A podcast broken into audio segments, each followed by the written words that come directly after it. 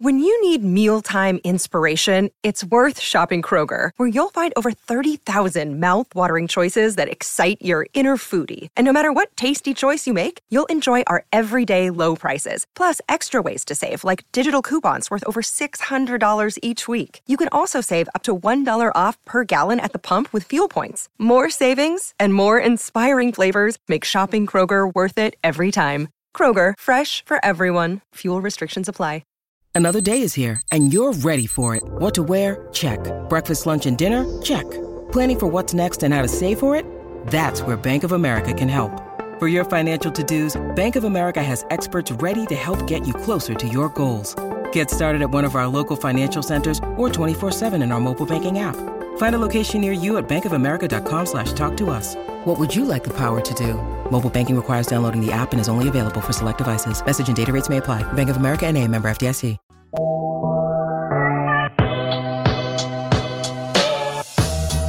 yo, welcome in to the CHGO White Sox podcast. Presented by PointsBet. Use promo code CHGO when you sign up to get two risk-free bets up to two thousand dollars. Welcome into a remote version of the CHGO White Sox podcast. I am Sean Anderson, the host of the CHGO White Sox podcast. You can follow me on Twitter at Sean underscore W underscore Anderson. Alongside me is Vinnie Duber. He is our CHGO White Sox beat writer. You can follow him on Twitter at Vinnie Duber and Herb Lawrence. Hello. You can follow him on Twitter at Ekmanwell23. He is our CHGO White Sox community leader. We got three huge topics uh, today. We're going to start off with Joe Maddon, possibly to the White Sox. We got a brand new game for you Friday, folks. You'll be driving into work and you'll be able to listen to Herb and Vinnie pick and go through all the files in their brains. And we're going to start off with the most important thing. Johnny Cueto has an Instagram and it's beautiful. Um, I shared a different article with you guys, and Vinnie's like, "This isn't even the best White Sox thing yet. I mean, like you, you haven't even seen the Johnny Cueto horse video. So I watched the Johnny Cueto horse video in, in the in the DMV today, and it was uh, it was a really glorious uh, watch. I have to say. Johnny Cueto knows what he's doing when it comes to social media. He's he's been a maven since long before he uh, joined the White Sox, and uh, now that he uh, has uh, White Sox DNA, as we've been talking about all offseason. um, now that he's got some of that, we can revel in his uh, horse, his equine antics on uh, on Instagram and uh, doing. It looks like you know what? It looks like Johnny's going to be going to the Olympics, uh, doing some equestrian in the Olympics, doesn't it? With the with maybe representing the Dominican Republic uh the next time those those come along. Yeah, I mean, like high step in the horse was Herb. It was nice. It was really uh probably takes a long time for a horse to do that particular dance, but Johnny looked really comfortable with this horse just doing this uh, trot that's kind of weird and kind of dancing. And it's a talent right there for Johnny Cueto to be on this mount and be comfortable with the the dog. And there's somebody come to get me because I'm talking about Johnny Cueto apparently. But yeah, it's it's a very impressive thing. This guy is a all around renaissance man too bad I don't feel like I want him around next year for the White Sox. It's, you know, not because of the person, just because I think the performance will fail a little bit or go down a little bit, but the personality is a plus. Yeah. Wow, and, come on, Herb. You, you couldn't just revel in some some horse talk for a bit. You had to no. bring it back to off. Man, we can't go a full ninety seconds without talking about off season moves or something like that. So, uh, man, just a guy and his horse. We can't just enjoy it for the. I had a wet blanket that whole thing. Yeah, way to go, Herb. Um, Herb, when are you getting up on a horse? We Never. saw you, you. We saw you challenge yeah. Yasmani to the race, to, to to to the foot race. Now I think we need uh, you to to uh, go up against Johnny in, in horse riding. As I like Harry... this, Herb, because I think you're never going to dye your hair blonde, and it doesn't matter if you shave Ooh. your head. Because you joined the the the stream today, I thought you got a haircut. Um, so yeah, I think you should be doing this. I think you got to teach a horse how to do this. Yeah, if you guys are watching on YouTube, you can see Johnny and his horse. You can hear it too. Yeah, it's weird. Tremendous. I'm never getting on a horse again. I got on one, I think, on a church retreat back when I was like 12, and the horse was going the slowest it ever has gone. And I still was like, nope, this is terrible. I do not want to do this. And I've taken heed the advice of Harry Teinowitz and Brendan McCaffrey that horses are nothing to mess with, and you get bucked off really quickly and you hurt yourself. I want to see Herb and Johnny on a pair of horses going down Lakeshore Drive. Yeah, his, his horse was the urban. Urban Wasn't Cowboy. there You don't remember him? Urban Cowboy, yeah, ri- riding down the uh, the expressway on a horse. Yeah, getting getting chased, yeah, by the cops, and the horse is like hooves bleeding because it's on Oh, freaking Jesus. concrete the whole time, going miles down the expressway. Yeah, I'm good. And a horse it's would called break it's under my weight. It's furlongs when it's a horse, Herb. Look at you, equestrian guy. They got equestrian out there in Geneva when you grew up. Furloughs are furloughs are my dad's day off because he's a fireman. What are you talking? What's a furlough? Furlong. A furlong is how they measure a uh, a horse race. Why do you know that? I don't know, but I do. it's not like you Arlington watched, Park over here. Dick, doc, Yeah, Dick really. Duchossois over here. Yeah. How dare the Bears move over there? That's strictly for horses. I didn't know Vinnie was a horse guy, and, and the more you know. Uh, Vinnie, have you rode many horse in your life? I've been on a horse one time in my life, also at a, uh, yeah, at, I think was it fifth grade uh, outdoor ed up in Wisconsin. We went up there horseback ride. I remember it being very hard to balance. You said it was a church thing, Herb. Yeah, I was I was a church guy back in the day. A thing called Awana. You know, people out there Mm-hmm. might know what it is. It's just like a thing you went to on Tuesday to run, do some uh, activities, and then learn Bible verses. Were you also candy in for it? fifth grade too? Hmm? Were you also in like fifth grade? It was twelve, so I was probably in sixth grade. Okay, because mine was sixth grade. We went to this place, uh, sixth and eighth grade, uh, the lovely elementary school of St. Linus in Oak Lawn. Uh, took all Named of after the kid with the blanket.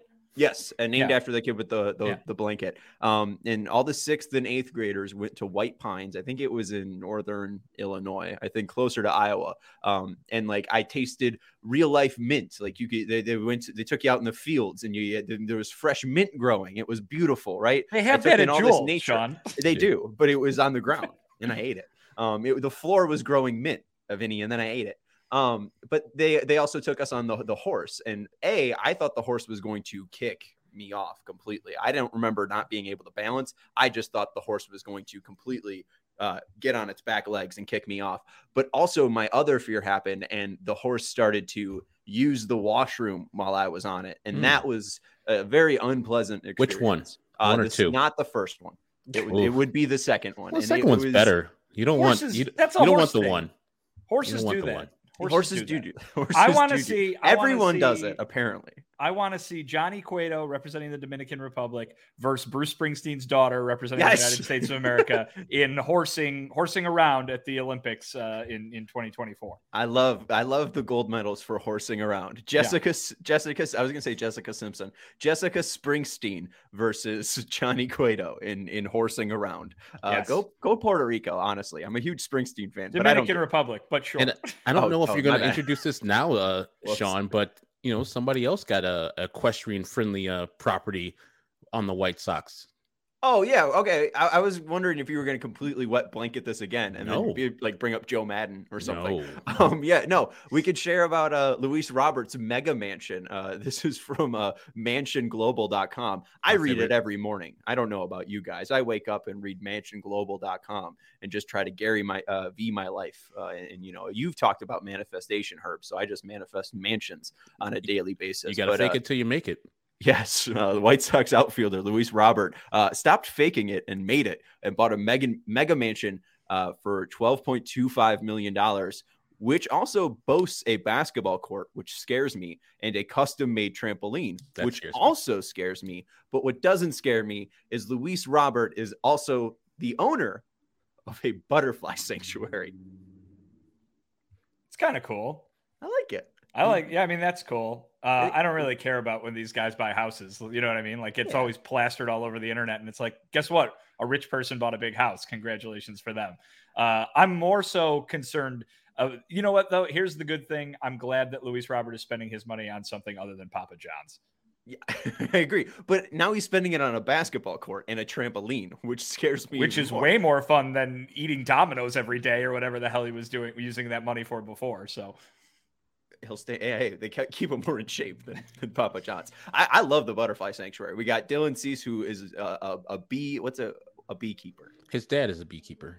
Yeah, but I mean, Dylan's Dylan's done it. I mean, I there's think videos it's called a Dylan, beekeeper. Dylan holding it, but like, there's not like an art to it. Like, there's not a an act. What's the act of beekeeping? beekeeping. Yeah, I think that's it. It's Oh, I'm it- sure it's a thing, but I don't know what Apiculture. Is. A P I C U L T U R I. Yeah, Uh, see, that wasn't T-U-R-E. nearly as fun. so as beekeeping. apiary. Okay. Yeah, an apiary is a bee beehives.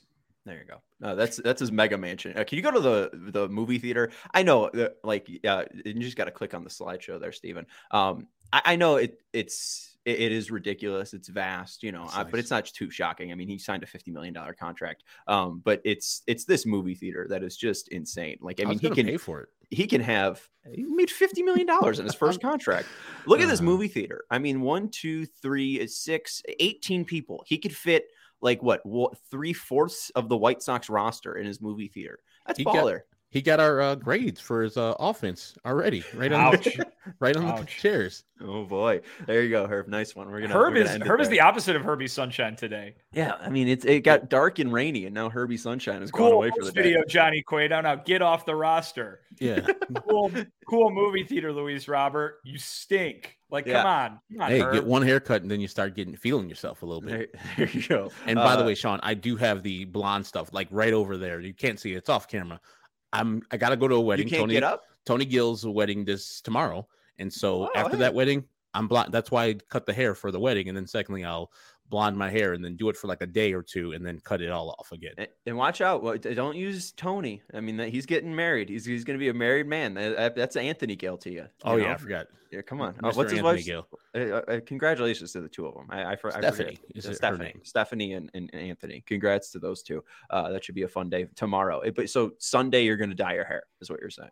Sunday I'll dye my well, I'll ha- have it dyed already. I'm not gonna do it on the air because it's a podcast only show, so no one will see it until Monday's show. Okay, so you're going to do That's it on. Monday's show. Yeah, I'm not gonna do it on Monday's show. I'm gonna have come in and it's already gonna be dyed. It takes a long time, Sean. He's All got like a big vat of it. It's Mhm. brewing. It's I've- brewing up off camera. I've done it. It doesn't. I didn't brew a vat. I, I did it when I went to Miami, and it took a it took you know less than 24 hours. Like Vinnie said uh, about the hat, washing your hat. Don't Google it. You know, just be lazy. Throw it in the dishwasher because they're going to tell you to like make a vat of of uh, uh, you know hair dye and everything. Just put it on your head. Put it on your head. Let it sit. Then take it off. And and it worked. Um, I did want to bring this up. Turn back, uh, then forward. Longtime lurker, first time commenting. Appreciate what you guys do to help me keep in tune with my hometown teams while delivering mail in Oakland. So shout out to the uh, U. Uh, yeah, USPS. Uh, that's the United States Postal Service. I did double check that. I thought it might just be an Illinois thing. Uh, but shout out to our UPS, uh, USPS workers uh, like Mailman Jack too. So we got two postal workers listening to our podcast. Excellent. That's Excellent. that's huge. Appreciate that turn back from Ford. Yes. And, And uh. Herb, is it Sisqo blonde? Dan from the 219? No, it's not gonna be platinum. It's just gonna be whatever is in this um package. They say from my hair of black to what the blonde is, it's gonna be kind of orangish. So Okay. Well, hopefully not too orange. yeah, look so like, I mean, you'll it's it's really hard to strip it, so I might have to do it a second time to make it more blonde. At least orange is a Halloween color. You know, black and orange. You could just, you know, wear that and you'll be good for at least the month of October. Uh, we do wanna- because I just got to man, my fade is looking right, and so it's gonna be ruin that, and then I gotta wait until like a month for it to get back. You'll have a fresh new orange fade. I don't see the problem with this. Uh, we do also not see the problem with our brand new sponsors, uh, Shady Rays. Uh, we are very, very excited. Uh, they're going to be hooking us up with some new sunglasses, and we're very excited to tell you about them.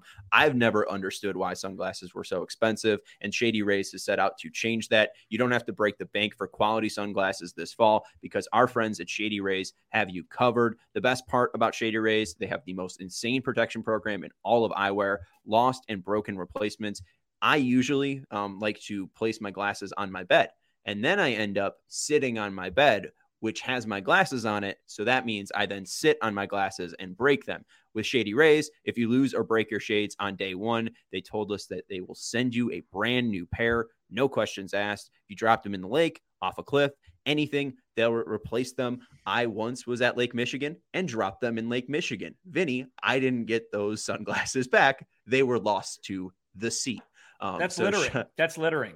It was an That's- You could be you could be arrested for that, Sean. I blow out. Well, mm, okay. Well, I'm just trying to. Also, you got to change up this whole sunglass storage situation that you've got going on here. Why would you put them in a place where you could repeatedly sit on them? Well, it, those were my regular glasses. That, was sounds like a you problem more than a sunglasses problem.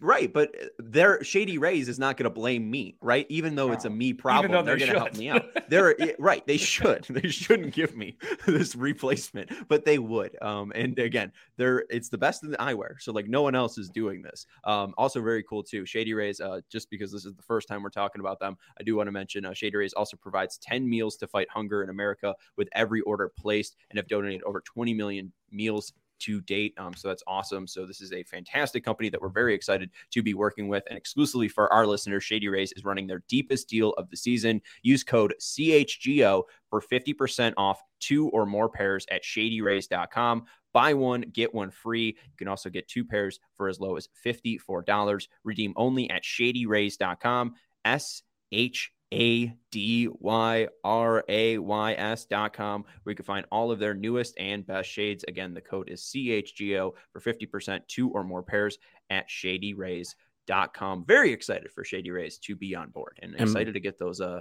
those uh samples in the Can't wait. And by the way, here it is, Sean. You can see it on thing. See, Carol. Oh, look at Textures and tones. They had it's for African American women, but you know, I'm the I'm closer.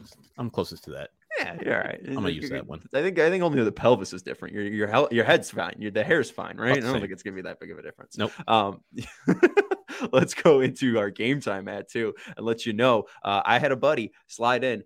If you're looking for the best deals for any sporting event, doesn't even have to be in Chicago. I had my friend from Philadelphia slide in my DMs and said, "Hey, what's the game time link?" Because he needed to buy Sixers tickets. He's looking to go to the Sixers Bucks games. This is the best place to buy any tickets. Herb got tickets when he went out to uh, Atlanta uh, to go see the Braves. Our guy, uh, it wasn't, it was Marcos. Marcos went out to San Diego, bought his tickets to see the Sox and Padres play through game time. It's the hottest new ticketing site that makes it easier to score the best deals on tickets to sports, concerts, and shows. Um, they have the best last minute price drops that can be found on seats that you never thought you could buy. When we were at Guaranteed Rate Field, we found uh, bleacher seats in the 108 for about you know ten dollars a piece. A fantastic deal the day of. Another deal day of. We got club seats for about ten dollars a piece as well. A fantastic, fantastic deal. So if you're looking to go to a concert this winter or this fall, a sporting event like a Chicago Bears game, Bulls game, Blackhawks game,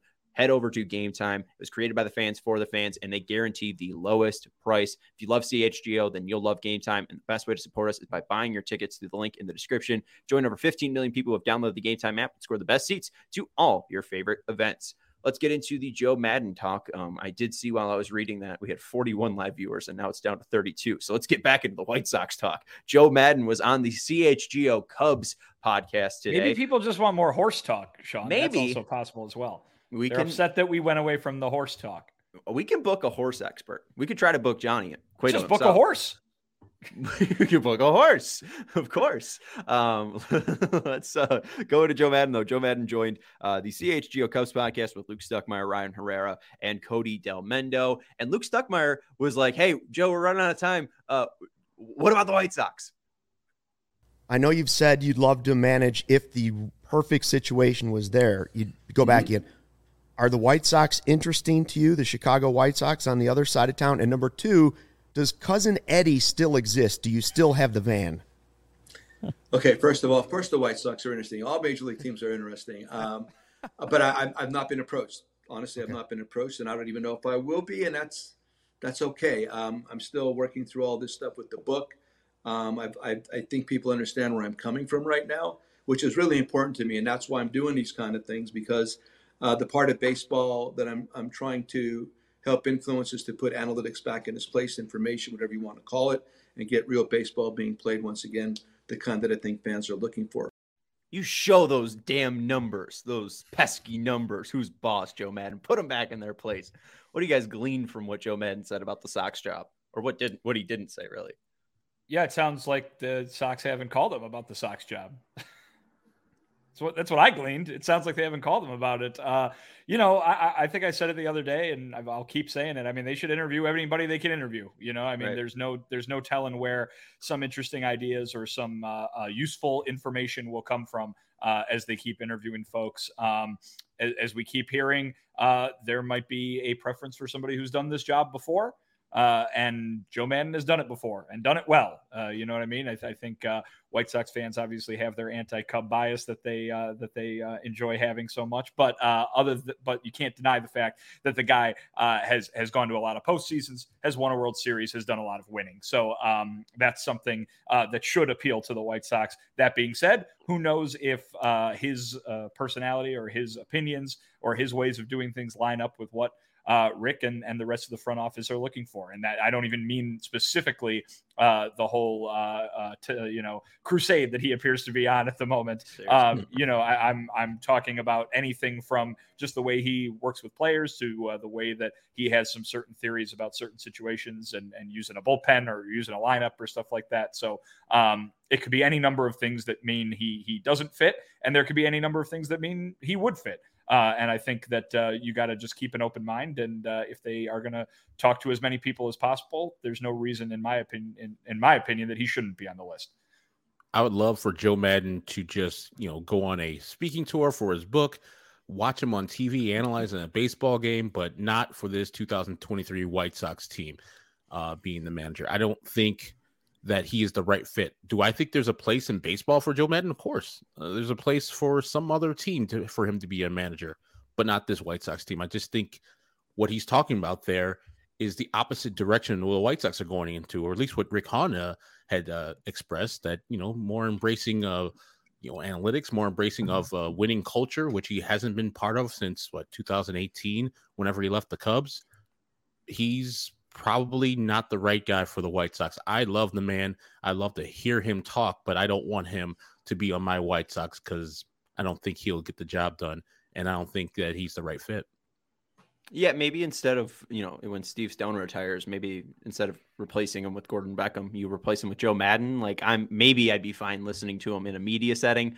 I, don't want him to be the White Sox manager. Just the fact that he is on this like weird crusade against numbers, like who cares, dude? That, that like honestly, the Cubs' job, Theo Epstein and Jed Hoyer were on part of like the, one of the you know uh, forefront of adding analytics into the front office and adding it into baseball, and clearly that helped you get to the peak of your your career. So I, I don't know. I don't love uh, his tone there. Um, I also love Sox have here saying all major league teams are interesting. Uh, certainly tells me it's Maddon's dream job. So I don't know if he has strong interest in this White Sox job, anyways. Um, but like I said yesterday, I do think that the fact that the White Sox have the smallest analytics department in baseball, and the fact that he does have such a strong track record, like the Tampa Bay Rays job, um, where he had a 51% winning percentage when the Rays weren't good. Um, when the, they were in the dark days, he made them good. Um, and then also the Cubs, and I don't know if he made them good. That might be too much credit to Joe Maddon himself, but you know he was a part of that organization when they really started turning around. And then the Cubs, I mean, he had nearly a 60% winning percentage. So that is just proven to uh, at, at, least be something that I would welcome as a White Sox fan. Uh, 60% sounds a lot better than 50%. Um, that might mean a, a, division title or two. So I, I like the the pedigree there, but I don't think that there's strong interest there. I don't know if we need to consider him too strongly. Um, he has that experience, he has that pedigree as well of coming from two uh, strong contending organizations, but um, there's just something I just don't think he's going to manage again. I, I, think when he's doing this much media, it seems like he's getting closer to a media life rather than that than managing again. The Angels was his dream job. I don't think he's going to be too interested in getting back into a dugout just because I think he wanted to make it work with the Angels, and it still seems like he's pretty miffed about the whole thing and the way it wasn't worked. I mean, the fact that he left that job and is now like, oh, analytics is what I need to focus on. Um, I, I, don't know. Like it, it, seems like Joe Maddon's going to step into uh, his post managerial career, and you know I think he's uh, in, in, in, his 60s at this point. So I wouldn't be too shocked if he just called it a career at this point, um, being 68 years old. Yeah, I think uh, uh, Ken, our commenter here, has it has it right. I think you know to uh, to go ahead and say that he's uh, railing against numbers is is definitely not correct. I mean, he's got a very specific thing that he's talking about, and that's the foisting of that uh, information upon a manager, and uh, the overwhelm the overwhelming amount of it. I think too is very much what he is is talking about here. He wants to be able to be um, the person who distills that information for the players and and and and for the rest of the team in general. Uh, and I don't think he felt that he was getting that at his last stop. That it was kind of uh, a deluge on everybody, and it was uh, overwhelming. Um, and perhaps that's the case. And don't know what's going on inside the Angels front office, but uh, you know the I, I I I tend to agree with that kind of a little bit. Uh, I mean, I know so many people on social media and a lot of baseball fans online in general are very much um, uh, you know, looking for every scrap of information they can find. And I, I think that uh, it becomes very much this culture war that doesn't really need to exist between people who love the stats and people who hate the stats, people who want, uh, you know, to go back to just uh, go up there, close your eyes and swing, and hopefully that hopefully you hit it where you want to hit it. But uh, I, I, don't think that that uh, is really very interesting to me. I don't really care too much about that argument. Um, I I think for me it's about results, and you know if if it, it, doesn't matter which way you get them as long as you win the game. Uh, you know, certainly nobody should be um, saying no to any information because information is good. But uh, you know, to go ahead and uh, try to uh, plug a bunch of numbers into uh, into your team and and uh, you know hope that that comes out because the numbers said so uh, is also not very interesting and it's also not very fun to be honest with you you know uh, this is this is a sport or this is a game and it's an entertainment field and uh, the more math you throw at people the more it might uh, take away from that entertainment value a little bit but uh, certainly what you can't deny joe Maddon has done the job of winning and you're absolutely right in pointing out you know you worked for Theo Epstein, who is not like, you know, some right. old school guy. You worked for the Rays, which is not some old school organization. Uh, Joe Maddon has plenty of experience winning and succeeding under people who like uh, who who know how to distribute the information. And uh, you know, it doesn't need to be uh, analytics versus scouting or anything like that. It just needs to be play baseball and uh, and and go ahead and uh, uh, use everything at your disposal as much as you'd like, player, to go ahead and improve your chances of succeeding at your craft. I think what he what he said on the House of L podcast with Laurence Holmes was uh, teachers teach, presenters present. So I think that was you know to sum summarize what you were trying to say there of you know just give them a nugget. I think as Joe Maddon needs to be open minded to all information. And so, yes, if people are overstepping their bounds as far as going directly to the players, yes, he has a, a beef there, but he should be open minded to these new numbers. I know he is, but he should be like, okay, whatever is going to help my team improve, I should be all for it. And just like I said with the um, manager, he should be knowing each player's specific interest, interest uh, idiosyncrasies and know exactly what they need. Like, do you want too much information? Do you want all the information? Or do you want none? You just want to go up there, see ball, hit ball. There's different type of people out there who like information. There's people who don't. They just like, okay, that's way too much. You're inundating me with things I don't need. I'm just gonna go up there and do me. And so I think Joe Maddon has the right idea where he doesn't want these people who don't know baseball, and he probably feels that these people don't know baseball, baseball, and he's giving these numbers to the players over his head which he, they shouldn't be talking to the players and giving this information. The stuff should be filtered through Joe or the coaching staff, and then they disseminate what they need to to those individual players. And if those individual players want to go and find that information from themselves, that's on them. But to have people in the office, either front office people, interfering in his clubhouse, which I uh, understand Joe's talking about, that's his clubhouse. He's the manager. He's in charge of those people. As Vinnie said yesterday, the most important part of a manager's job is controlling the clubhouse. And so, not all these extra people in the clubhouse getting in these players' ears. Tell that to Joe, tell that to the bench coach, tell that to the pitching or hitting coach, but do not talk to them individually, and they'll suss out what they need to tell the players in the games before or before the games uh, start. Well, and that's why I think, like Vinnie said, you just have to manage it or you have to interview him. Like you have to give him that shot because when rick hahn says in his press conference um, you have to understand how the game has grown and evolved in the last decade which i think joe Maddon has understood um, but at the same time respect old school responsibilities. It's why i said yesterday i think that with the current front office, Joe Maddon might be a perfect fit for the White Sox. I think with a different front office, I would probably look at a Joe Espada. Um, but if the White Sox ended up hiring Joe Maddon, I wouldn't be too annoyed as a fan with that outcome just because he's had success before, and it could be worse. It could be Tony La Russa.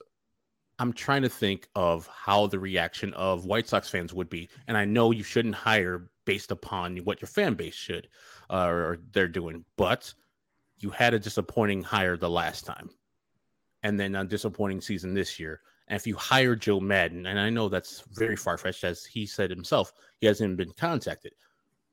That fan base, I don't know how they're going to jibe on this. I mean, most of the comments here we've got have been poor. They don't like Joe Maddon being the White Sox manager. So I think you have to take that into account this year for the White Sox because of all the history and recent history of the White Sox and their hiring practices and this bad bad past year they just had. Yeah, I don't think they're gonna. I don't think I, they certainly shouldn't be hiring based on PR.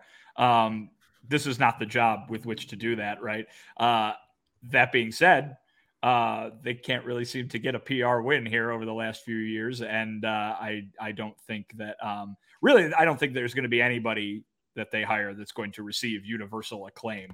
Um, you know, I, I, think Espada could come in and win the press conference and and do and and get you know a, a majority of folks on on board with that. But really, anybody that they hire who's done this job before, I don't. I think there's going to be plenty of people steamed about it, or at least not thrilled. Um, so uh, I, I, don't I don't really see a PR win coming here. Maybe with the exception of Joe Espada, just because we have seen um, you know him him get some favorable reaction from from folks uh, here in the early going of this process.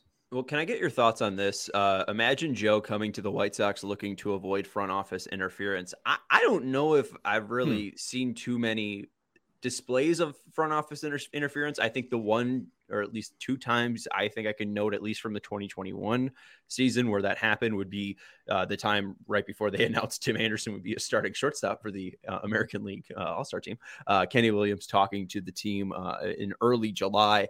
And then there was also the report um, that around the Dodgers uh, fiasco, where he ended up, Tony La Russa ended up walking Trea Turner, that there would be more input into the lineup from the front office. And that is where we started seeing more of a daily and steady, consistent lineup where the top six um, would stay the same rather than the kind of rotating chairs um, that Tony was doing earlier on in the season. So I don't really know if the White Sox front office would interfere. If the White Sox are winning and Joe Maddon's the manager and they're 30 and 15, I don't think he's hearing anything.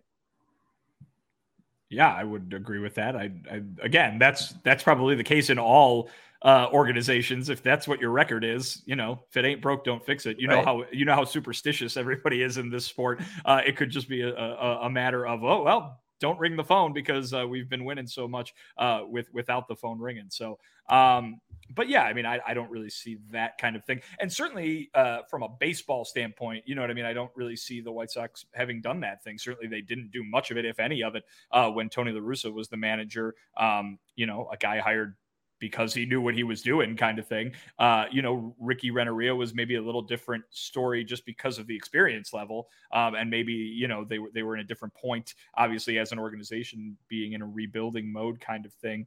Uh, but yeah, I, I never really heard too much about about that sort of thing. Uh, we did hear Miguel Cairo mention, you know, input from the front office, but I think he was talking about the regular you know right. what Joe Maddon was talking about, though at a more normal degree, kind of thing. You know, I mean, here's here's what our folks up in the front office found about these matchups and and these tendencies, kind of thing. Um, and so I think uh, I think that that you want that. Listen, they talk about it all the time. You want collaboration. You don't want people to be completely staying away from each other. That's not good. That's why does anybody have their job if that's the case? You know what I mean? Seriously, their job is to yeah. talk to each other, and their job is to to be there on a regular basis. Rick Hahn is down on the field most every day on a during a home game watching batting practice and and conversing with Tony La Russa, I would see that as what their both of those guys' job descriptions were, not as some sort of uh, interference that wasn't supposed to be going on. And you need that cohesive uh, relationship between the general manager, front office, and the manager. That's why you hire the person that you want because you know that for the most part they're going to be carrying out your battle standard. They're going to be pretty much in sync of what you want to do with your baseball club. That's why you acquired the players as the general manager or the baseball ops guy. Then you want those players to be used in the correct way by the manager. And so I would say that Joe would be on the opposite side of what Rick was explaining in his uh, press conference there.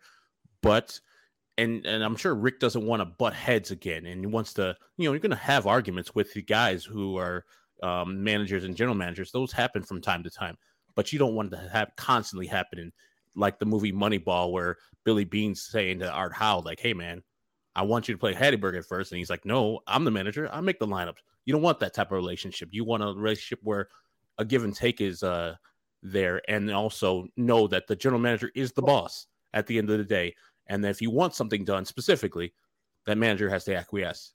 And if we want to speak to some collaboration that you could see between at least the manager, what I would assume is collaboration between the manager and front office, um, we know Tony La Russa, a big part of his managerial success was the bullpen. One of the first moves the White Sox did after signing Tony La Russa to be the manager was go out and sign an all-star closer in Liam Hendriks. Um, you also saw Joe Kelly be added this offseason, somebody that Tony La Russa has a long uh, relationship with because Joe Kelly was in the Cardinals uh, minor league system when Tony was the manager um, and was also in Boston together. Maybe that is where their their relationship started was back in Boston. Um, so I mean, there and I think uh, Tony clearly, um, just by the way that Leury Garcia played as much as he did, it seemed like Tony La Russa was uh, in favor of that Leury Garcia extension. So I would say that those three signings right there are signs of collaboration between Rick and Tony. So I I don't know if a Joe Maddon signing would be doomed. I don't think like I don't think they can screw up this managerial signing that much. Um, Soxhap said something like,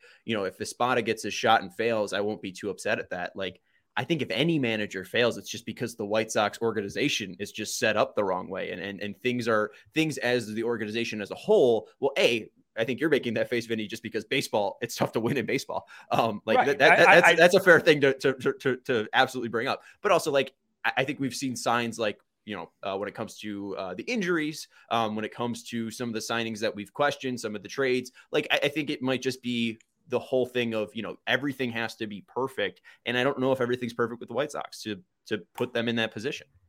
Sure, I, I think you could probably save that same question about all 29 teams that don't win the World Series this year, right? I, the Dodgers, I think, put themselves in a good position each and every year. I, don't know if I could question the guess, Dodgers and the Yankees who've had a winning season since 1992 my point being, uh, the whoever's hired to manage this team, you would expect is not going to be brought in and said, okay, do 2022 over again, and hopefully you get a better result.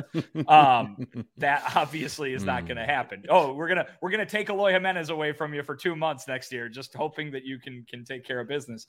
Um, I, I just like I don't think that you can solely say that the failings of 2022 were solely on the manager. I don't think you could say that the failings in the future would solely be not on the manager, if that makes sense. Um, mm-hmm. I think everybody, uh, you know, scapegoated Tony this past season uh, because it's easy to do that with a manager, and they didn't like him to begin with. But I think a lot of people also would be the op- have the opposite feeling about a new manager, particularly Joe Espada, who seems to be, you know, the preferred choice for a lot of people. Um, you know, if things were to keep going wrong, oh well, it's not Espada's fault. He was the he was the right hire that we all liked. It's it's everything else went bad.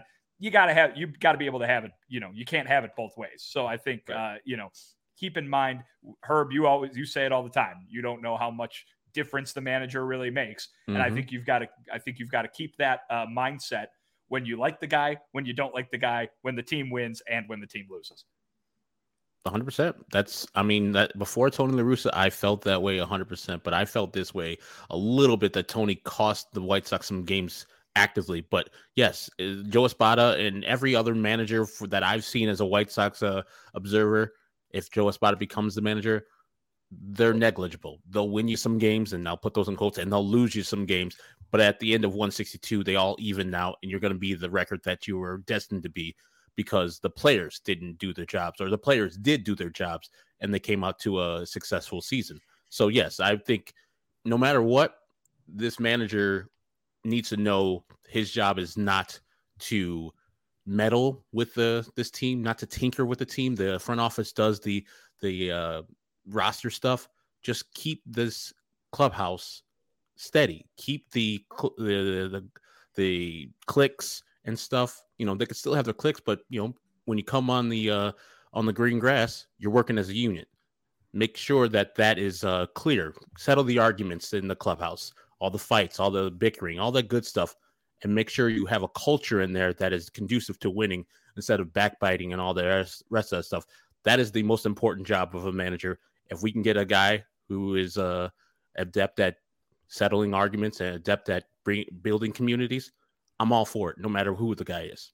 Right. And uh, hey, it, it's I think the biggest criticism I had of Tony La Russa was the the 10 year absence he had. And I think if the White Sox only hire Ozzie Guillen, uh, then I think the same criticisms will come back. But if they hire Joe Espada, who doesn't have managerial experience, but has been, you know, in baseball for the past 10 years, they hire Joe Maddon, who's had managerial experience as recent as last year. Um, even Joe Girardi, like I'd probably bite my tongue and, and, and have to just be like, okay, um, I, I just would really be baffled at like, you know, a, a certain handful of people uh, that would be hired uh, to manage. But I think really a lot of the names, uh, even Matt Quatraro has been brought up uh, recently um, as a possible favorite uh, of the front office, um, the current bench coach of the Rays. Um, we'll, we'll see. Um, I, I, wouldn't be against it. I'm really for anything, I guess, at this point. It, it's mostly on the players, as we know, and it's mostly about what this roster looks like in 2023. All right, let's jump into Pins and Aces. Pins and Aces, is the official golf apparel partner of CHGO. We love our Pins and Aces gears, and Steven, our guy, our main resident golfer on the CHGO podcast, our, uh, our, our, White Sox producer, uh, gets tons of compliments on and off the course when he's hitting the links. Pins and Aces is a family owned golf and apparel business. And like Steven wanted to let you know yesterday, our favorite product is the beer sleeve. He brings this around because it's an innovative product that allows you to store seven beers right inside your golf bags and it keeps cold uh, drinks cold the entire round. Uh, they also make amazing polos, hats, and uh, golf bags. So you can buy a golf bag and then buy a beer sleeve and then put the beer sleeve in the golf bag and then put beers in the beer sleeve that's in the golf bag. And then you could throw it over your shoulder that has the pins and aces polo on it. And then you'll get a ton of compliments on the course. So you know, I'm going to need to take some notes. Can you run that through again, Sean? Yeah. So you're going to want to go to don't actually, but okay. yeah, you're going to go to pinsandaces.com. You're going to use code CHGO, and when you use code CHGO, you're going to receive 15% off your order and get free shipping. It's pinsandaces.com. Again, you could buy the polo, then put the golf bag over the polo. Then you could put the beer sleeve in the bag, and then you could go golfing and get tons of compliments on the course. And uh, you can buy this uh, this fall. Uh, maybe you, are you're, you're looking for a Thanksgiving present. Maybe you're looking for a, a, Hanukkah present. Maybe you're looking for a you know a Christmas present. Maybe you're looking for a New Year's present. Maybe somebody's got a birthday coming up. Maybe Halloween's really special. Go to pinsandaces.com. Use code CHGO to get 15% off your order and free shipping at pinsandaces.com. Um, also, I think it was very funny that we brought up Kyle Tucker and Yordan Alvarez being good at baseball. And right now, Yordan Alvarez and Kyle Tucker prove that they are pr- proving that they are good at baseball as the Astros have a three to two lead and their two runs coming on a Kyle Tucker solo home run and a Yordan Alvarez two run home run. Yes, the, that was Dusty Baker hitting the home run button. Yes, home run sign. he, he, flashed the sign, or they hit the uh, trash can. I don't know which one's going on down there. Uh, Herb, anyways. have you ever received a Thanksgiving gift?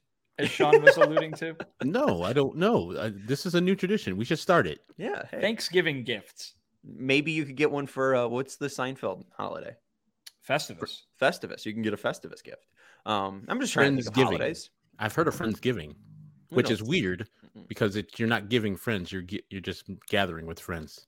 Right. It should be thanks friending. Hmm. Thanks friending. No. Thanks no friending. Okay. We need some. We need the marketing team in on that one. I think. Yeah, I think we should just scrap that bit. We should start a new bit though, and it's called "Where's He Played." Um, we are now playing a new game show for your Friday. We are going to pit two contestants shockingly, those two contestants are Vinnie and Herb uh, against each other, and they are going to guess where he's played. I'm going to give you a Major League Baseball player that has played for the White Sox, and you are going to try to name as many teams and the team names that this player has played for. To give you an example, I would say Paul Konerko. Herb, how many teams can you guess that Paul Konerko has played for? He's played All three. For, he's played for three. So Herb would set his opening bid at three. Um, let's say he said two. If Herb said two, Herb, can you say two?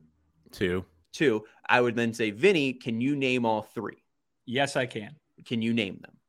The Chicago White Sox, the Los Angeles Dodgers, and the Cincinnati Reds. And there's that's how you play the game. And then Vinnie would get the point. All right. Um, so we're gonna have uh, uh, uh, hide your three rounds. chats, hide your chats, gentlemen, because Yes. people are already give, giving Go- spoilers. I'll go put it in into private full chat. screen. Um, we all this Right. was an example though. If you didn't know where Paul Konerko played, you're not going to be good at this game. Um, but uh, that so the, have the point being that the first person does not need to actually guess all of them. no. They just need to guess as many or more than the other person. You're just Mhm. trying to beat the other person, so it doesn't. Ha- you don't have to win in style points. It's like If I name give that you- tune. Right. If I give you, you know, um, a- a real random name like Daniel Palka, and you can only name one team, then you can only name one team. And Right. this is if, if, only that would major be league correct. teams, right? right. This What? is only major league teams, correct? Yeah. Not organizations. All right. Yeah. cool. Just 'Cause just he's only ma- played for one. Major Mhm. league teams, so they have to have an at bat um, with it. I'm on baseball reference, only only major league stats. Um, so let's flip a coin here, um, and we will see who goes first. Vinnie, I will let you call it in the air. Um, heads or tails? Heads. Google is flipping. It is heads. Do you want to go first or second? First. Okay. All right. Uh, do you want number one or two? This is in round easy. One. Okay. We are playing up to three. Your player is Frank Thomas. Frank Thomas has played for three teams. Can you name them? Oh, so you're just going to tell me the max? Yeah, I'll tell you the max yeah. so okay, you can max cool. out. Yes, I can name all three of them. Uh, yes. Okay. Now, now name them. The Chicago White Sox, the Oakland Athletics, and the Toronto Blue Jays. Ding, ding, ding. We're playing up to three. Vinnie has gotten his first point. Up next, and I'm glad it has landed this way.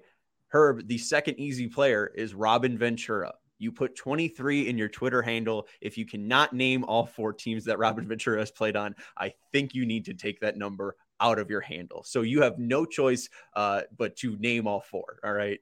All right. I'll go backwards. Dodgers, Yankees, Mets, White Sox. All right, there you go. Uh, so now we're tied up one to one. Uh, you've understood how the game is played. Usually, Herb will have to bid, and then Vinnie could outbid him. Uh, but I would assume that if Herb's got 23 in his handle, uh, he can name all 23 players I that thought Robert he Ventura has been on. I thought he had 23 in his handle for Vince Velasquez. But of course. that's a, it, it- both. It Yeah. works for both. Yeah. Um, Uh, I don't know if he's on there, but uh, I was going to name him, but it might be on later. So I might have to hold on with that Vince Velasquez one. all right, Vince Velasquez is not on the list. Okay. Don't worry. Uh, let's go to White Sox, medium. Padres, Phillies. Uh, we'll, we'll, we'll, we'll go back and forth. So, Herb, uh, do you want number one or two? Two. Okay. Carlos Lee. Um, can you name or how many teams can you name Carlos Lee has played for? Three. The, the max is five. Three. Okay. His opening bid is three. Vinnie, can you name four or more teams that Carlos Lee has played on? Yes, I can name four. All right, let's go. Chicago White Sox, Houston Astros, Milwaukee Brewers, Texas Rangers. Hmm. Can, can you name the fifth just for fun? Because you have gotten the point now two to one, Vinnie. Carlos Lee's fifth team. Um,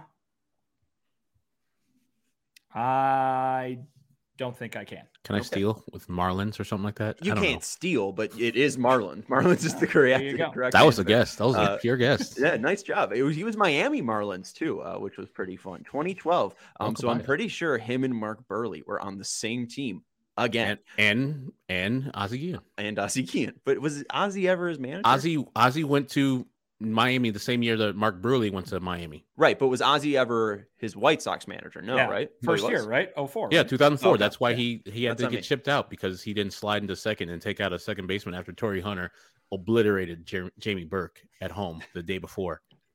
All right. Uh, now let's go to the next medium. Uh, we'll go to we'll go to Ray Durham. Uh, and we'll go to Herb just because I, I think it'd be Well, it's of my it's my turn. It's right? his. Didn't I It's- steal it's it Vinnie's turn. so so Vinnie Yeah. Vinnie Ray Durham is So the I'm going to put up the stink about that, but I think I can only do two.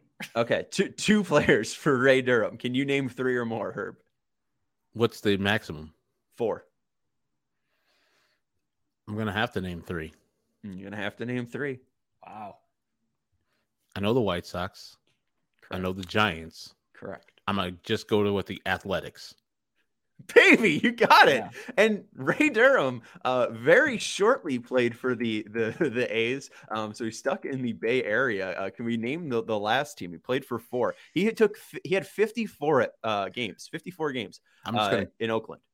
guess that he played for the Braves. No, close. Honestly, pretty close. Mm. Milwaukee Brewers. Um, Hmm. so the I don't know how former that's close, but- Milwaukee team. Okay, there it is. Okay. Right. Yeah. I mean, you know, Milwaukee Braves. It was it, it kind of close. Uh, I you thought you were talking proximity instead of close as Yeah, they're they used closer- to play in Milwaukee. It's- Hey, Milwaukee's closer to Atlanta than like you know Sao Paulo is. So there you go. They're close. this is the first time we're doing this game, so I also set it up wrong. Um, so let's just do this it, it this way. Um, Go ahead. No, let's, let's just try to. If somebody's we're not listening playing. at We're this not playing point, up to they're, 3 They're they're in. They're We're not- dedicated. we're not playing up to three. You got to win by two. How about that? Oh, Um, so so basketball. so we'll go. Uh, we'll go next. Uh, Herb, your opening bid uh, for player one or two. Who do you want? One. All right, Jeff Keppinger. He's played for seven. How many can you name? Jesus. Um, three. All right, three is the opening bid. Can you name four Jeff Keppinger teams? Vinnie? I'll try. All right, there you go. Let's go. We love a person who's game. White Sox, Correct. How'd you Red. know? Reds, Reds, Astros, R- Astros. Did you say four or three? Said Four. four. Okay. and Brewers. No, No. Brewers. Oh. Damn. No, Dang. Brewers. So, so if I name the team, do I get the point? We've got Um, four others. Can he? na- Does he have to name yeah, the four other ones? I, I, I'm gonna have to say I'm pretty sure he played for the Rays. he played for the Rays before he came to the White Sox, but I'm just gonna count that as a loss. Um, so you're gonna have to you're gonna have to do Get Willie Harris. You're gonna have to do Willie Harris here. Uh, Jeff Keppinger Harris. played for the Mets, Royals, Reds, Astros, Giants, Rays, White Sox. So Willie Harris, your opening bid for Willie Harris. He also played for seven teams. Jesus, Willie Harris. Um, This this works because then then we have the tiebreaker. I only have three. You guys would get up to to to three points. Uh, so three teams Herb is trying to name for Willie Harris. Uh, can you name four, Vinnie? well, like that's kind of the idea, right? Is that like I'm forced to name four? Isn't that the idea? or you just 'Cause, tell like, Herb Well, name then your the name isn't but, like, so. or, or got- Herb could be bluffing, but like, yeah, It's two. It's two to two. So I mean, you can. Yeah, I mean, you could I'm- try to go I'm- for the steal I'm- if you I'm want. gonna. I'm not going to try. Just Herb name can them, go. Herb. Name three teams Willie Harris has played for. The White Sox. Okay, there you go. How are you guys getting the White Sox I every don't time? know. Um, these are pure guesses because I don't know Willie Harris's career after that. Uh, the Orioles. Yeah, and and that's the crazy thing. Nine games. He played nine games with the Orioles, and you pulled that out of your ass. And this one's going to be the guess of the guesses. The Braves. Ding, ding, ding. Wow. Winner. Uh, that's three for her. Baltimore White Sox, Red Sox, Braves, Nationals, Mets, and the Reds are the teams for Willie Harris. Herb gets the first winner of who he play for. Um, is also what TNT called it. Um, I have a tiebreaker, and we're gonna do it for fun. uh, So he doesn't have time. to win by two. No, he doesn't have to win by two. Okay. I- Even you- well- moments ago you said he did. Well, well, well, here. How about this? If Herb wins this, then Yeah. then then he then he gets it. Uh, And Herb, since you have but the, it's the Vinnie's bid advantage, though. Well, I'll figure out the I'll figure out the instructions. I'll I'll, I'll type up instructions and everything. You should have rules before the game I- starts. I know, I know, I know. It's it doesn't. We got to go soon because It- the Bulls I- are doing stuff in I'm that studio. Trying to ask the tiebreaker. Um, so Herb, uh, the tiebreaker is uh, Juan Pierre. Even though there isn't no tie, uh, there isn't a tie. Uh, Juan Pierre played for six teams. Four. Four. Vinnie, can you name four more teams that Juan Pierre played for? I will. Well, I would have to do five, right? You'd have to do five. I'm sorry. I will try five. Okay, five. And if Vinnie gets this, then we'll have another tiebreaker. I've got five. Oh, five's easy. Oh. I've, I've won this. Five's Oh. done. White Sox, Cubs, Rockies, Dodgers, uh, Marlins. Can you name the sixth just for fun? Um, Damn, Juan Pierre was a bad pick for me. It was. the other Juan Pierre team.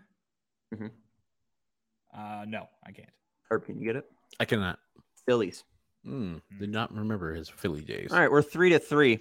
Um, fuck. We'll just be tied, Sean. I'm fine. No, no, no, no. Another tiebreaker. Not another tiebreaker. This is the final one. So how about the? This is the the for all the marbles as the kids. This is for all the marbles. Vinnie, this is your opening bid. All right. Miguel Olivo.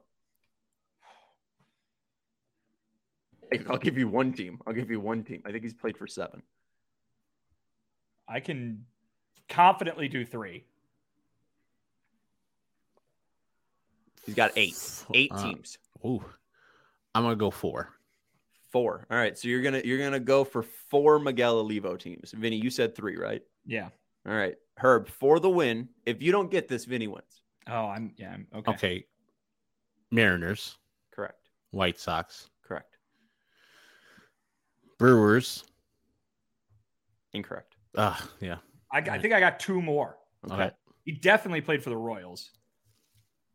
Yeah, he did. No? Yeah, Yeah, he did. and He I did. think he played for the Rockies too. Yeah, he did. Right after the Royals, Look at went to the Rockies. So you got to see. You knew Miguel Olivo from uh, 2002 to 2005, and then picked back up to 2008 to 2010. Um, he disappeared to Florida uh, in the other years. Um, so there you go, and to San Diego, where Herbo. I think I think you and Miguel Olivo were in San Diego at the same time. Um, but Vinnie gets the win. Congratulations to Vinnie. Gets the first. Yay. Who he play for? Um, The first win, in, uh, though the rules were of. questionable, and maybe Herb actually won. we got the gist of the game, and then maybe we'll clean it up next time. We we won't count this one officially. Uh, join us next Friday for the next edition of Who He Play For. Um, that's Vinnie Duber. He's our You're champion. confuse so- people with I- saying Friday. I understand that this podcast is going on Friday, but today is Thursday for every regular person. For us, it's Friday. It's it's awesome. Yeah, right. And the, the podcast, you know, people are going to be listening to this on their way to work tomorrow, so you know that's going to be Friday. Um, but yeah, today is Thursday. Uh, just to let people know, it's Thursday the thirteenth. Uh, It's the night the Bears lose at Soldier Field. come on, what, why are you? Why are you I doing? told you it's Herb, not Herbie Sunshine today. that? It's not fun. They're, they're Go Bears, lose. my friends. They're going to lose. Bet the under two. I'm I'm betting the over, so I'm just going completely against you. Uh, the winner of who he play for is Vinnie Duber. He's our CHGO White Sox beat writer. You can read his most recent piece at allchgo.com. He talks about Lucas Giolito and how he needs to, uh, you know, pick it up for 2023. Um, that's the gist, right? He's it's important off season. He needs to go to work. He's got He's- Ethan Katz though, so that's helpful. That is helpful. And we will talk about that on Sunday as well. We'll be getting into our player grades and our player report cards for their individual seasons. Lucas Giolito is first up on Sunday. So make sure you listen to that podcast. We'll be posting that on Monday. That's a podcast only. So we won't have a live show for you um, on Sunday, but we will be back with you live here on the CHGO Sports YouTube channel on Monday. I think we're at 4 p.m. Um, go Bears, but that's Herb Lawrence. You can follow him on Twitter at Ecknerwall23. He's the CHGO White Sox community leader. I'm Sean Anderson. You can follow me on Twitter at Sean underscore W underscore Anderson. Thank you to the CHGO Cubs podcast for being so grateful and sharing us that audio of the Joe Maddon response to the White Sox gig. And thank you to Stephen Nicholas for producing the show. Appreciate everyone hanging out with us in the chat as well. We'll talk to you on Monday morning and then on Monday afternoon for the live show. We'll talk to you then. Good night.